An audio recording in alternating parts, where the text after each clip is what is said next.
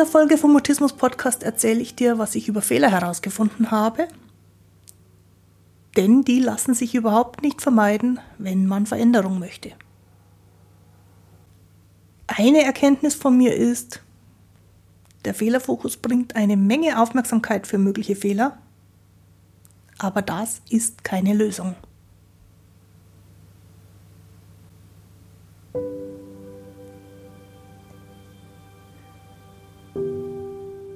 Christine Winter und ich hatte selektiven Mutismus, bis ich Mitte 30 war. Heute unterstütze ich andere beim Mutismus verstehen, vor allem Erwachsene, die ihre Sprechblockaden hinter sich lassen wollen, aber auch Familienangehörige und professionelle Helfer. Mutismus bedeutet, dass Kommunikation nicht geht, obwohl du eigentlich schon sprechen kannst. Aber je mehr du es willst, desto weniger geht es.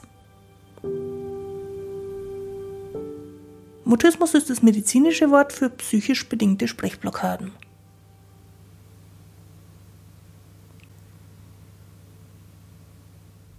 Grüß dich und schön, dass du da bist. In dieser Folge vom Mutismus Podcast schauen wir in den Alltag, um herauszufinden, wie oft man Fehler machen darf. Und wir machen gedanklich ein Experiment mit Elektroschocks. Und dann überlegen wir gemeinsam, ob das hilfreich ist wenn wir im Alltag und ganz speziell in der Kommunikation im Alltag einer Herausforderung begegnen. Los geht's, lass uns über Sprechblockaden reden. In den letzten Tagen bin ich mit verschiedenen Leuten immer wieder auf das gleiche Thema gestoßen, nämlich auf das Thema Fehler machen. Und ich fand das ganz interessant, weil ich mir im Laufe der Zeit abgewöhnt habe, durch die Fehlerbrille zu schauen. Und dann aber gemerkt habe, dass andere Menschen durchaus die Fehlerbrille ziemlich fest auf der Nase sitzen haben. Und wenn ich dann den Vorschlag mache, dass man ja mal ein Experiment probieren könnte, zum Beispiel ein Kommunikationsexperiment oder ein Kontaktexperiment, dann schaut das durch die Fehlerbrille betrachtet ziemlich gefährlich aus. Und in den Gesprächen, die ich dann im Coaching, im Workshop und im Seminar darüber geführt habe, hat sich ergeben, dass das so gar nicht hilfreich ist.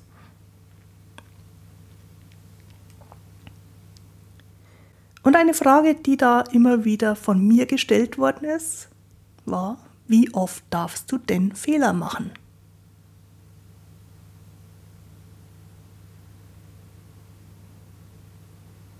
Ist es okay, einmal einen Fehler zu machen? Darfst du überhaupt nie einen Fehler machen? Darfst du den gleichen Fehler nochmal machen? Oder sogar den gleichen Fehler immer wieder machen?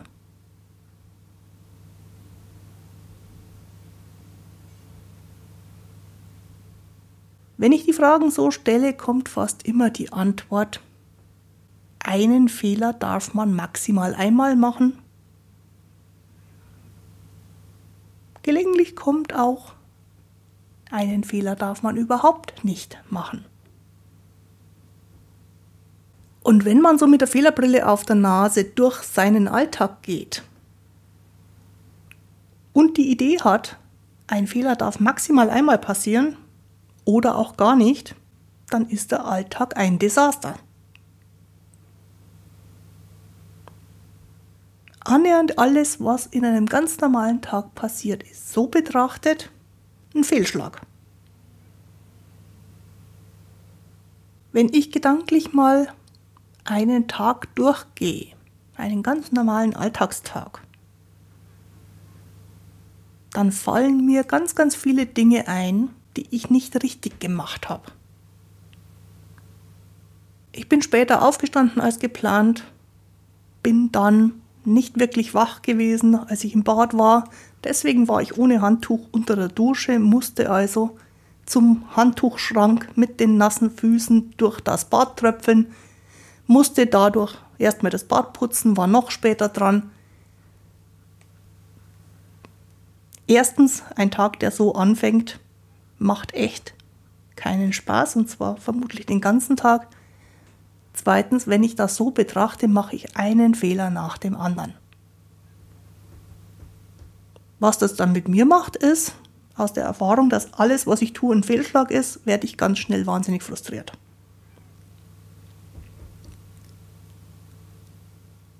Und was dann in der Konsequenz passiert, ist, dass ich wirklich keine Lust mehr habe, irgendwas auszuprobieren.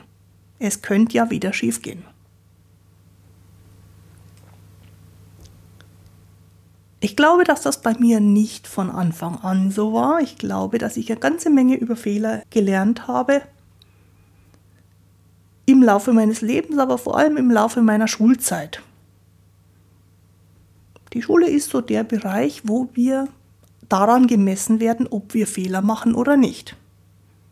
Und wer Fehler macht, kriegt die dekorativ mit Rotstift verziert. Je mehr Rot auf einem Blatt ist, desto schlechter sollte sich derjenige fühlen, der die korrigierte Schulaufgabe zurückkriegt. Und auch wenn Schule so nicht sein müsste und auch wenn viele Lehrer versuchen, es anders zu gestalten, ist Beurteilung und Bewertung ein Teil unseres Aufwachsens. Auch Eltern können da nicht ganz raus. Auch Eltern beurteilen und bewerten Leistungen.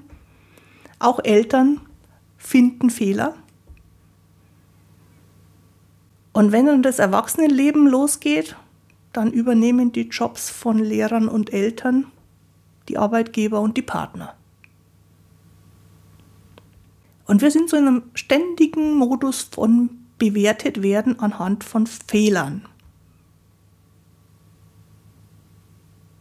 Jüngere Kinder wissen glücklicherweise darüber noch relativ wenig. Jüngere Kinder haben unter anderem als Lernaufgabe das Laufen lernen. Und obwohl wir nicht genau wissen, was Kinder, bevor sie das Laufen lernen, anfangen, so darüber denken, weil die ja noch nicht sprechen oder zumindest nicht formulieren können, was in ihnen vorgeht, denke ich mir, so ein Krabbelkind sitzt auf dem Boden, sieht die größeren auf zwei Beinen rumlaufen, findet es ziemlich interessant, dass die an Sachen rankommen, wo man als Krabbelkind noch nicht drankommt und beschließen eines Tages, das mache ich jetzt auch. Und dann hangeln die sich zum ersten Mal irgendwo hoch und der Windelpopo geht ein Stückchen vom Boden weg, bevor die Kraft in den Armen ausgeht und der Windelpopo wieder nach unten plumpst. Und das machen die weiter, obwohl es beim ersten Mal nicht funktioniert hat. Und diese kleinen Kinder probieren und probieren und probieren. Es gibt Zahlen darüber, wie oft die das probieren. Von der Idee aufstehen zu wollen bis sie dann wirklich sicher auf zwei Beinen unterwegs sind.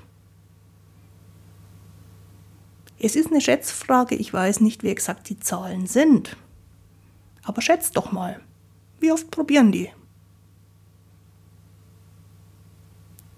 Wenn ich die Frage in einer Gruppe stelle, dann kommen meistens Schätzungen zwischen 150, 200 Mal und 500, 600 Mal das ist dann schon die mutige Schätzung, wo jemand sich ganz vorsichtig meldet und sagt, ich würde aber schon denken, es ist wirklich viel. Die Zahlen, die ich darüber gelesen habe, und ich weiß nicht, wer die wie gezählt hat oder ob das eine Berechnung ist oder woher die Zahl genau kommt, aber die Zahlen, die ich gelesen habe, gehen alle in dem Bereich von 1000 Mal oder öfter. 1000 Mal hinfallen beim Laufen lernen. Ich finde das ganz, ganz spannend, dass wir alle tausend Versuche gebraucht haben, um auf zwei Beinen durch die Welt zu stiefeln.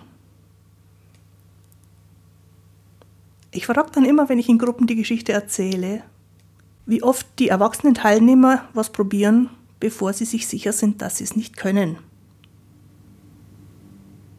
Und die Antwort ist durch die Bank einmal Ganz selten sagt jemand zwei oder dreimal. Erschreckend oft sagt jemand, ich probiere es erst gar nicht, weil ich weiß ja, dass ich es nicht kann.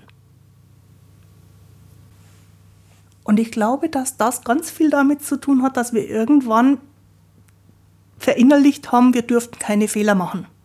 Es darf nicht schief gehen. Wir überlegen vorher, ob das funktionieren kann und wenn wir zum Ergebnis kommen, vielleicht funktioniert es nicht, dann machen wir es erst gar nicht. Es gibt ein Zitat von Mark Twain. Ich glaube, ich bringe es jetzt auswendig nicht so ganz hundertprozentig im Wortlaut zusammen, aber was er sagt, ist sinngemäß, wenn wir Menschen so das Laufen und das Sprechen beibringen würden, wie wir ihnen in der Schule andere Dinge beibringen, müsste jeder von uns humpeln und stottern. Interessant beim Laufen lernen finde ich auch noch, es passiert wenn nicht irgendwelche Krankheiten im Spiel sind, niemanden, dass er es nicht lernt. Wir probieren es und irgendwann können wir es. Ein paar Jahre später, in dem Alter, wo man dann zum Beispiel Schlittschuhlaufen lernt oder Skifahren oder Turnen am Schwebebalken, ist das schon was anderes. Da wissen wir, Hinfallen kann wehtun. Es gibt Verletzungen, die dauerhaft ein Problem bleiben können. Es gibt andere Menschen um uns herum, die zuschauen und uns bewerten, was wir da machen. Wobei wir die anderen um uns herum gar nicht unbedingt brauchen, weil wir uns nämlich selber die ganze Zeit beurteilen. Und uns selber so einen gemeinen inneren Dialog, so ein, so ein gemeines inneres Selbstgespräch antun, wie wir es fremden Menschen nie erlauben würden. Und so sitzt also die Fehlerbrille, mit der wir in die Welt schauen, aber vor allen Dingen auf uns selber schauen. Fest auf der Nase und zwar schon lange bevor wir ins Erwachsenenalter kommen.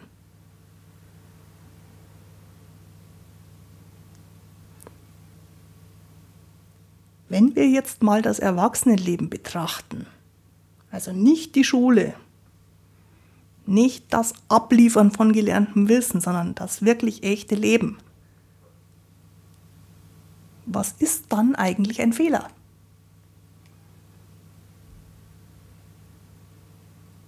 Ich frage das gern mal mit Leuten, die bei mir zur beruflichen Fortbildung im Kommunikationstraining sind.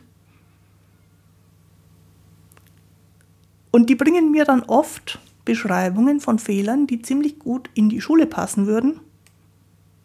Wenn wir genauer drauf schauen, in der wirklichen erwachsenen Arbeitswelt nicht unbedingt Sinn machen. Die Frage, bei der wir dann landen in der Diskussion, ist, was passiert, wenn Fehler passieren? Also, was es für Auswirkungen hat, wenn da ein Fehler ist. Und in ganz vielen Fällen stellt man fest, das Leben geht weiter. Und in manchen Fällen stellt man fest, da entsteht tatsächlich ein Schaden für Menschen, für Sachen, für die Firma, für die Beziehung. Und wenn das so ist, dass ein Schaden entsteht, dann bin ich dafür, dass wir das Fehlerthema weiter betrachten. Und wenn es aber so ist, dass das Leben weitergeht und nach fünf Minuten oder einer Stunde kein Mensch mehr darüber nachdenkt, dann ist das Konzept von Fehlern vielleicht nicht hilfreich. Ich selber versuche auch immer wieder, mir von außen Ideen zu holen, zum Beispiel zu dem Umgang, den ich mit Fehlern oder mit Fehlschlägen oder mit unerwarteten Ergebnissen habe. Und ein Beispiel habe ich vor kurzem bei meinem Coach Michael Neal gehört. Da ging es darum, woher man weiß, dass etwas ein Fehler ist oder woran man erkennen würde, dass es keiner ist. Und er hat ein Gedankenspiel angeboten. Und zwar bist du ein Forscher in einem Forschungslabor für Psychologie. Und du hast Probanden, die was über Fehler herausfinden sollen. Und als Forschungsleiter hast du nun die Auswahl zwischen zwei Varianten von diesem Experiment. Du darfst also wählen, welche Version du mit den Probanden machst. Variante 1. Dein Proband probiert jeden Tag einmal irgendwas aus, was er vorher noch nie ausprobiert hatte.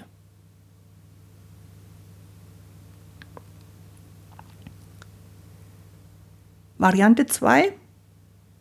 Dein Proband probiert jeden Tag irgendetwas aus, was er noch nie ausprobiert hatte. Und wenn nicht das gewünschte Ergebnis dabei rauskommt, kriegt er von dir einen Elektroschock.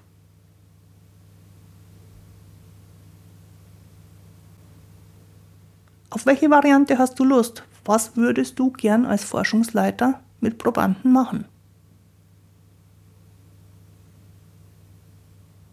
Ich vermute, dass du für deine Probanden die Version 1 mit den Experimenten und den Erkenntnissen wählst, ohne denen weh zu tun. Aber es würde mich nicht wundern, wenn du dir für deine eigenen Experimente im Alltag die zweite Variante angewöhnt hast.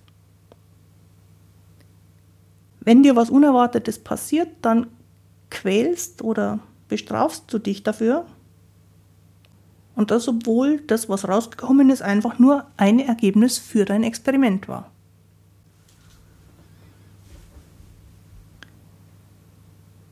Experiment bedeutet ja, dass man was macht, um herauszufinden, ob es funktioniert oder ob es nicht funktioniert. Und daher macht es überhaupt keinen Sinn, sich hinterher schlecht zu fühlen, wenn bei einem Experiment rauskommt, dass etwas so nicht funktioniert. Das ist ja der Sinn des Experiments, herauszufinden, was funktioniert oder was auch nicht funktioniert. Jedes Ergebnis ist für das Experiment ein Erfolg. Positive Resultate bedeuten in die Richtung weitermachen.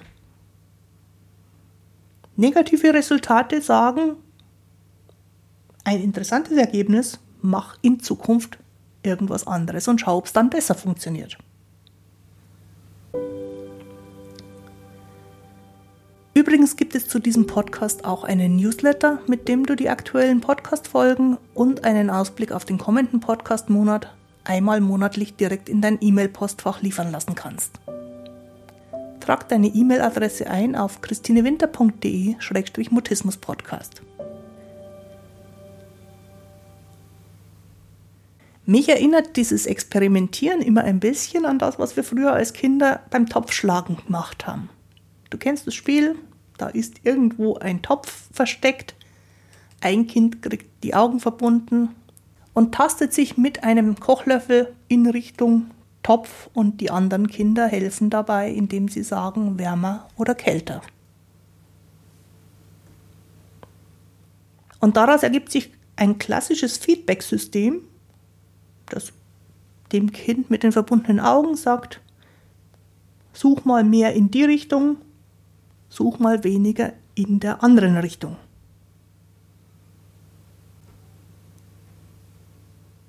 Im Grunde ist das im wahren Leben ja genauso.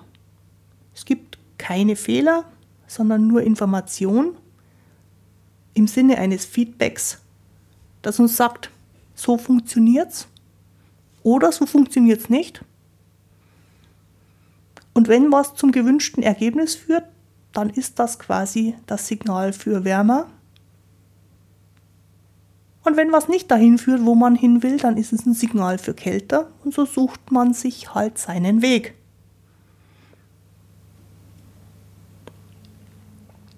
Das gilt zu 100% auch fürs Fehlermachen in Anführungszeichen auf dem Weg raus aus den Sprechblockaden.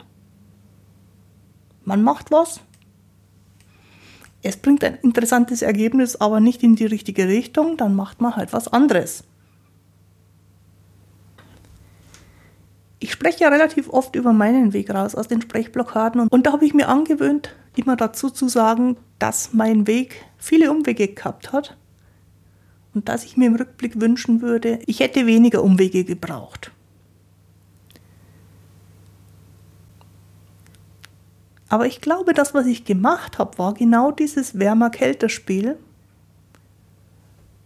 wo ich Sachen ausprobiert habe und festgestellt habe, wie es nicht funktioniert, wo ich gelegentlich, oft eher zufällig, auf Sachen gestoßen bin, die doch funktioniert haben, wo mir das Leben das eine oder andere in den Weg gelegt hat, an dem ich üben durfte.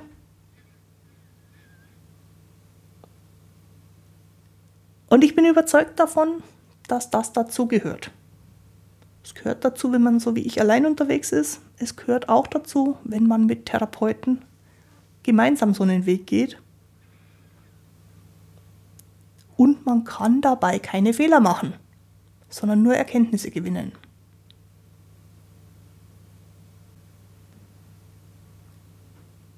Für mich war lange Zeit die Idee sehr stark da, dass ich alles in der Kommunikation falsch mache, weil es halt einfach so selten bei mir funktioniert hat.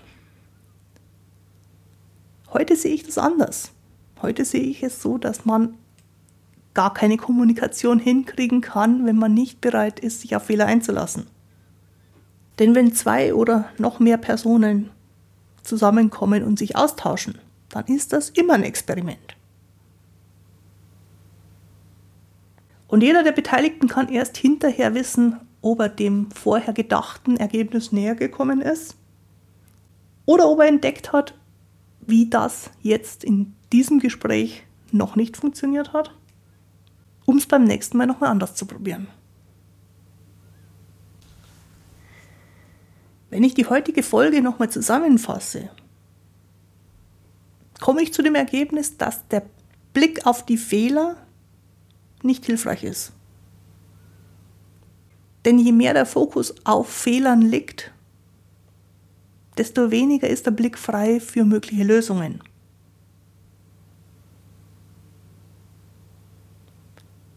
Und Leben an sich, aber vor allem Kommunikation mit anderen Menschen ist immer ein Feld für Experimente und nie ein Feld für garantierte Ergebnisse.